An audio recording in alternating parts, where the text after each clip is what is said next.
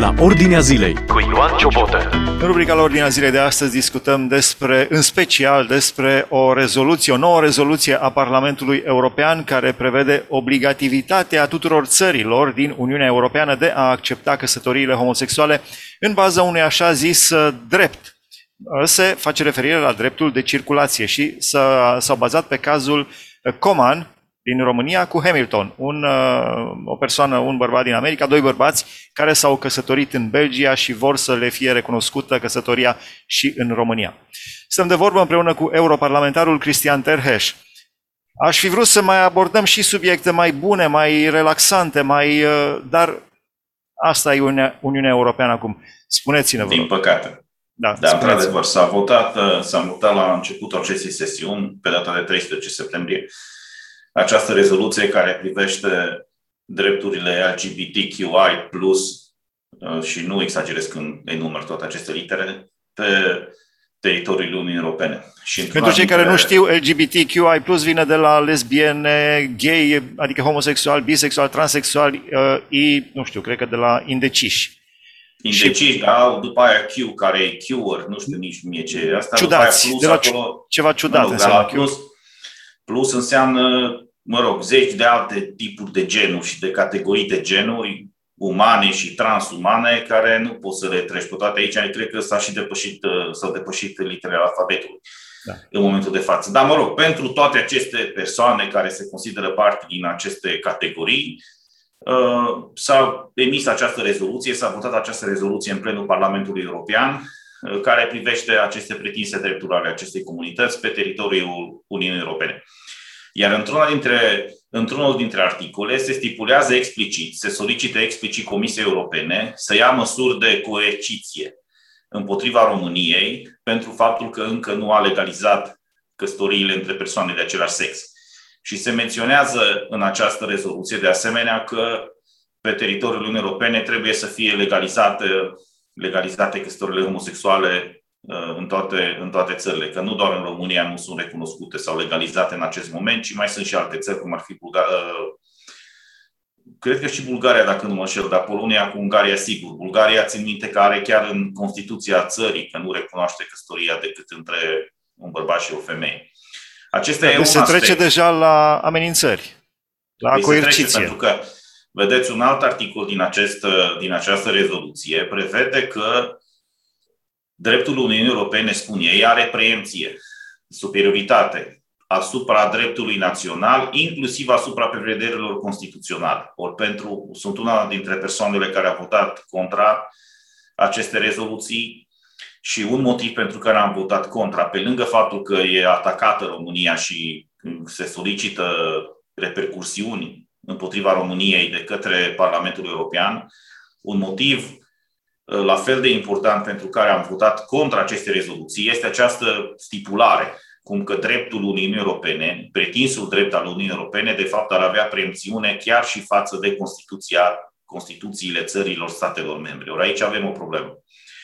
Pentru o că, vedeți dumneavoastră, Uniunea Europeană nu este un stat, nu este o țară. Uniunea Europeană este o construcție sociopolitică economică unde toate statele care sunt membre ale Uniunii Europene în momentul de față, de comun acord, de bună voie și nesilite de nimeni, în concordanță cu propriile lor Constituții, au pus în comun o serie de atribuții statale, să spun, care țin de organismele lor interne și au pus în comun aceste atribuții și atribute pentru folosul comun, pentru binele comun. Că exact pe această idee a pornit, dacă vă aduceți aminte, uh, ideea cu, cu Comunitatea Europeană a Cărbunelui și Oțelului. Adică cărbunele și oțelul din Franța și Germania să fie puse sub o autoritate supranațională. Tocmai ca una să nu folosească cărbunele și oțelul contra celelalte, făcând arme și să înceapă un nou război. Deci ideea a fost foarte bună și s-a dovedit că de, la, de când s-a implementat această idee pe teritoriul Europei, noi n-am mai avut război. Mă rog, în afară de Balcan, să spun, dar de la al doilea război mondial până în prezent, nu am avut o conflagrație pe teritoriul Europene sau pe teritoriul Europei, să spun. Ideea a fost foarte bună. Problema este că această idee astăzi, în ultimii ani, a degenerat. Deci de la o, de la o entitate supranațională la care toate țările contribuie, să spun, printr-o serie de atribuții comune, puse în comun, de bunăvoie. Și scopul era această... pacifist? Scopul era pacifist și scopul era binele comun și sprijinirea reciprocă și reconcilierea după război. Aici Schumann unul dintre părinții fondatori ai Uniunii Europene are o întreagă teorie pe chestiunea cu reconcilierea, care are bază biblică, adică el vorbește nu doar de iertare, că iertarea este unilaterală, tu poți să-l ierți pe unul sau poți să nu-l ierți. Reconcilierea necesită și răspuns din partea persoanei pe care o ierți, adică să lucrezi cu persoana respectivă, să te reîntâlnești, să faci lucruri în comun. Deci, ori exact această idee paulină, să spun, din scrisoarea lui Pavel, Uh, pe reconciliere, exact pe chestiunea asta s-a pornit ideea Uniunii Europene, care a fost un proiect nobil și cred că e important acest proiect pentru, pentru noi, pentru toți. Problema este că în ultimii, în ultimii ani, această birocrație de la Bruxelles, care nu este aleasă de nimeni și nu răspunde în fața nimănui, vine și spune, nu domnule, ce directive dăm noi pe aici și ce hotărâri dăm noi, au preemțiune, adică superioritate în fața dreptului național, inclusiv a Constituțiilor. Afli ce se întâmplă în jurul tău, la Ordinea Zilei. Păi aici avem o problemă.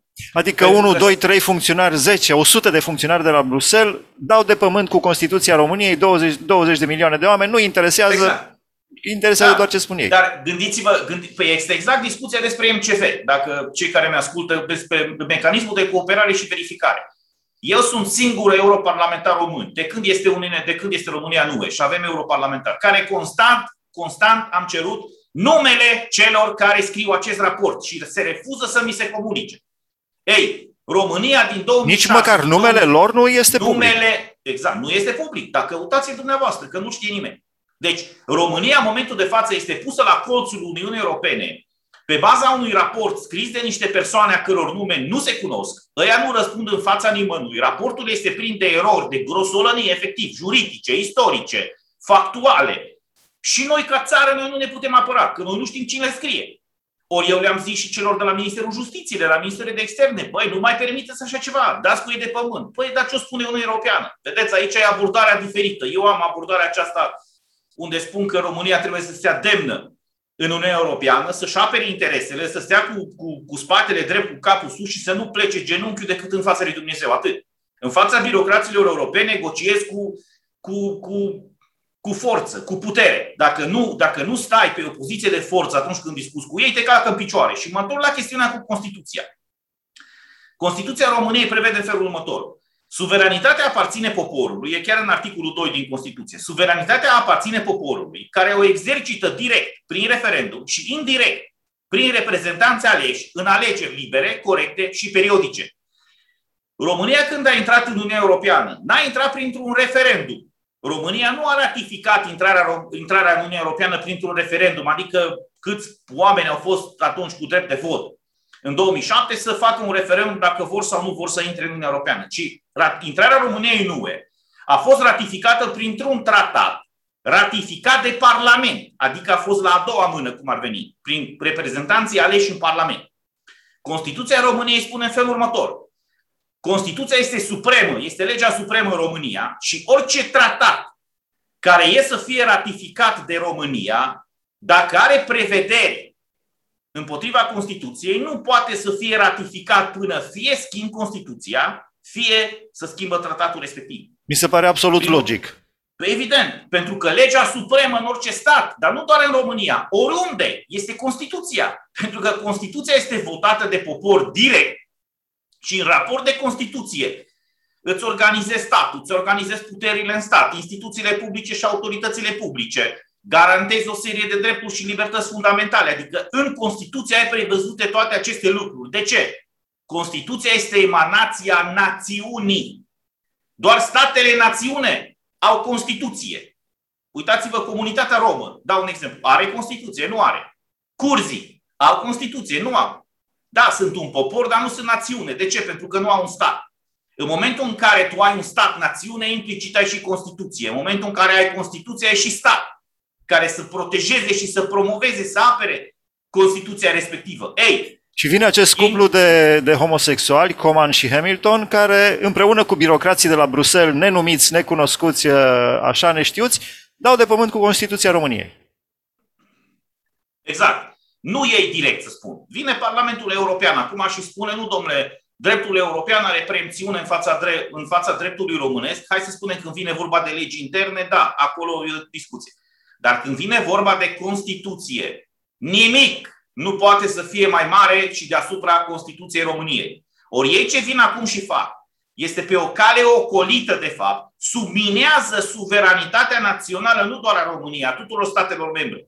Pentru că obiectivul acestei birocrații europene în momentul de față este subminarea statelor naționale, desfințarea lor și transformarea Uniunii Europene într-o federație.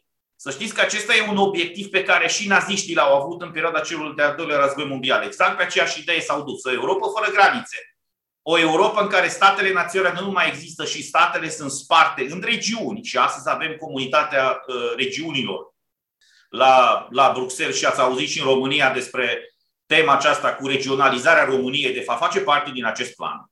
Am, nu e rău să nu fie granițe, pentru că te urci pe autostradă la Sibiu, că până la Sibiu se termină autostrada și te dai jos la uh, Paris.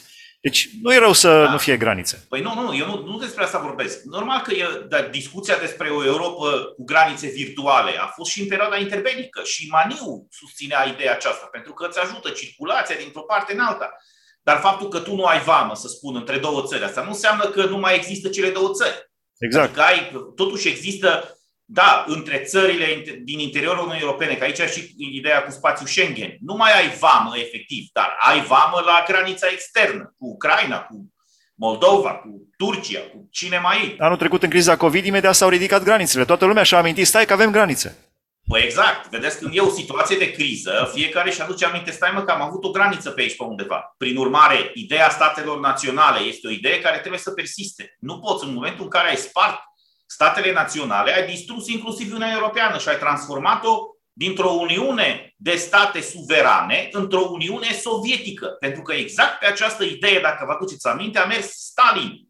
Când Stalin a făcut Revoluția Rus- uh, Roșie și a făcut, a transformat Rusia din Imperiul Țarist, să spun, în Uniune Sovietică, printre primele lucruri pe care le-a făcut a fost deznaționalizarea națiunilor din interiorul Uniunii Europene și au transformat pe toți Uniunii Sovietice. în popoare. Uh, Uniunii Sovietice, exact.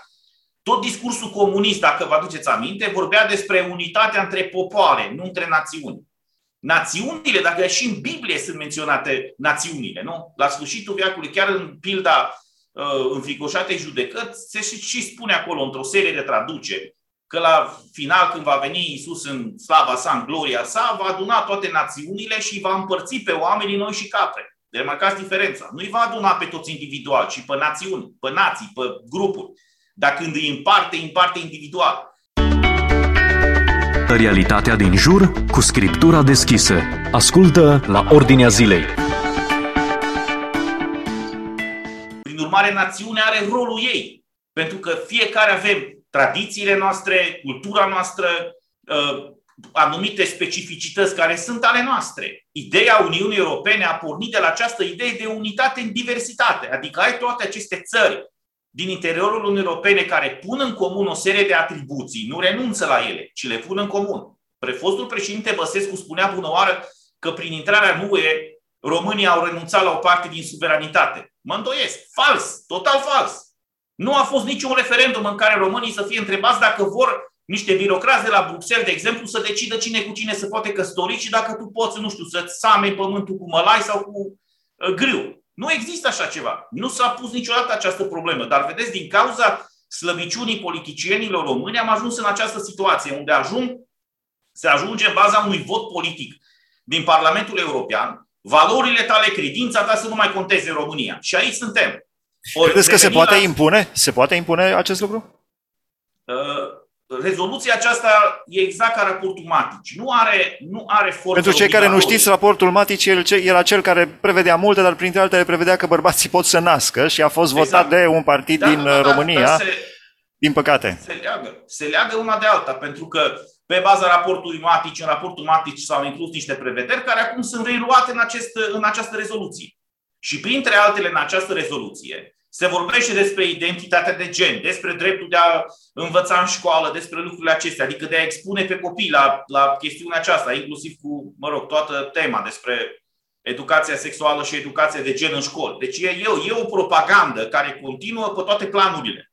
Ori e important aici de văzut cine cum a votat. Și ca, din câte am văzut eu în cazul educației sexuale, este susținută inclusiv de președintele României, Claus Iohannis, uh, și de, am văzut și de universități din România care au luat atitudine pentru educația transgender în școli. Adică cei da, care vor să schimbe seama. sexul. Deci vă dați seama în ce situație vor fi puși copiii și am atras atenția, am fost, dacă nu mă știu chiar primul care am explicat lucrurile acestea în detaliu și se dovedește în timp că tot ceea ce am spus s-a adeverit. Pentru că atunci când vorbim despre identitatea de gen, nu mai are legătură cu dreptul persoanelor care au anumite inclinații sexuale. E problema lor ce fac acasă fiecare în spațiul lor privat și în timpul lor privat. Problema este că în ceea ce tu faci acasă, în spațiu și în timpul tău privat, impui copiilor public, mei. Păi exact. Și a, aici vine problema. Păi e normal că dacă tu mi înveți la școală copilul meu despre chestiile astea, nu e normal ca și eu să am o opinie. Poate, poate nu, nu spun dacă opinia mea e corectă, dar ei, ei neagă însăși dreptul nostru de a avea opinie pe chestia asta. Noi trebuie să fim doar de acord cu ei, altă opinie nu există. Păi nu se poate așa. Ori trăim într-o democrație, ori e totalitarism și tiranie. Ori s-a ajuns în momentul de față la această tiranie efectiv a, a persoanelor care susțin genul acesta, să spun, de viață. Uitați-vă în, în imaginile de ieri, când a vorbit în plenul Parlamentului European Ursula von der Leyen, cu ocazia stării, națiu, stă, stării Uniunii. O să vedeți pe Timmermans, de exemplu, cu o mască LGBT la gură. Deci omul ăla care a distrus economia Europei și uitați-vă că el este unul dintre principalii vinovați pentru creșterea aceasta a prețurilor la energie peste tot, pentru că vine cu această idee a Green Deal-ului, a Pactului Verde European, prin care să se închidă termocentralele și tot, toată energia făcută pe gaz și pe cărbune, ca să ne ducem numai pe eoliene și pe solari. Bun, dar noaptea ce faci? Sau dacă nu bate vântul, cu ce faci curent? Ori aici, aici e problema. Da, Ori crește prețul de trei ori la curent. Da? La curentul electric. Vedeți ce se întâmplă. Exact, exact. Ori pentru oamenii aceștia, singura lor preocupare, se pare, la nivel european, e doar problema asta cu LGBT. Cine cu cine face sex și cu cât și dacă sunt din același gen sau reguli sau știu eu ce. Adică chiar nu avem alte subiecte de discutat la nivelul europene. La nivelul europene, v-am mai spus în emisiunile anterioare, nu există sesiune parlamentară să nu ni se supună la vot ceva, nu știu, o chestie, un articol, ceva cu LGBT. Dar nu există, vă spun, chiar m-am uitat de 6-7 luni, mă uit doar de curiozitate. Deci nu există. Am avut rezoluție bună oară pe rezoluție pe efectul uh, pandemiei asupra Europei. Și la un moment dat se spune toate comunitățile au fost uh, afectate negativ de pandemie, virgulă, inclusiv comunitatea LGBT, virgulă, și continuă. Și am spus, mă, atunci hai să punem și șchiopi, și surzi, și orbi, și blonzi, și bruneți. Și, adică dacă spui că toți au fost afectați, la ce, de ce mai enumerăm? Ori sunt toți, ori atunci ne apucăm să enumerăm din două una. Nu contează. Ei vor să aibă noțiunea asta. Deci asistăm la o propagandă efectiv nemai văzută până, până, până acum. Deci asta nu mai are legătură cu drepturile persoanelor LGBT. Astăzi, pe data de 16 septembrie, chiar am votat niște articole pe rezoluții legate de Liban, de exemplu, sau de Emiratele Arabe Unite. Și există, au fost amendamente unde erau criticate aceste țări pentru faptul că criminalizează homosexualitatea și chiar îi condamnă la moarte pe respectivi. Am votat în favoarea respectivelor articole. Adică nu este ok ca cineva care are o astfel de uh, înclinație, să spun, să fie aruncat în pușcărie, să fie omorât, să fie persecutat. Nu, nu e ok. E Nimeni nu consideră așa ceva. Păi exact. Deci Ideea este doar să nu impună altora. Exact. Deci nu, e, nu este ok ca cineva să fie aruncat în pușcărie, criminalizat, să fie pedepsit penal pentru o înclinație sexuală pe care o are. Evident, dacă nu o face cu minor sau dacă nu face viol, să spun. Dar referindu-ne strict la această chestiune, repet, ce face cineva în viața privată, putem să, să argumentăm din punct de vedere bisericesc că e păcat, că nu e păcat, dar asta e una. Și de aici până la ajunge statul să te bage în pușcărie pentru un astfel de act, e cale lungă. Deci când vine vorba de vot, și o să vedeți că majoritatea sunt exact pe aceeași linie, adică nu, nu dorim criminalizarea lor, discriminarea lor, uh, Omorârea? Uh, nu, nici vorba. Dar nici nu mai vorbesc de asta. Adică, cum să spun, și ei sunt toți fii al lui Dumnezeu, adică nu pot să, să fii de acord cu așa ceva. Din punctul acesta de vedere, suntem toți pe aceeași lungime de undă. Când vine vorba însă despre propagandă în da. școală, în mediul public, să-ți interzică să comentezi, să discuți despre act în sine, nu despre cei care fac respectivele acte. Deja ne despărțim, știți? Și poziția, poziția pe care am avut-o constant este exact aceasta. Sunt contra discriminărilor, contra criminalizării acelor persoanelor care fac respectivele acte, dar în același timp nu sunt de acord cu propaganda în școli, cu interzicerea predicării. Păi uitați-vă, în Finlanda, de exemplu, a fost o persoană care, citând pasaje din Biblie cu privire la homosexualitate, a fost condamnată la pușcărie. În da. Finlanda, da, da. care e țara membra Uniunii Europene. Realitatea comentată din perspectivă biblică. Asculți la Ordinea Zilei. Adică noi noi facem rezoluții pe contra Emiratelor Arabe Unite și a Libanului că uh, criminalizează homosexualitatea, dar în interiorul Uniunii Europene, ăia care vorbesc contra homosexualității, actului în sine, sunt criminalizați. Pe care e diferența? Da, cum zicea uh, Barack Obama pe vremuri, n-am nicio toleranță față de țările care n-au toleranță față de homosexuali. Da, da vedeți, la final, da. două minute mai avem din interviu. Uh, știu că ați avut uh, două propuneri, v-aș ruga să le spuneți foarte pe scurt pentru cei care urmăresc această emisiune.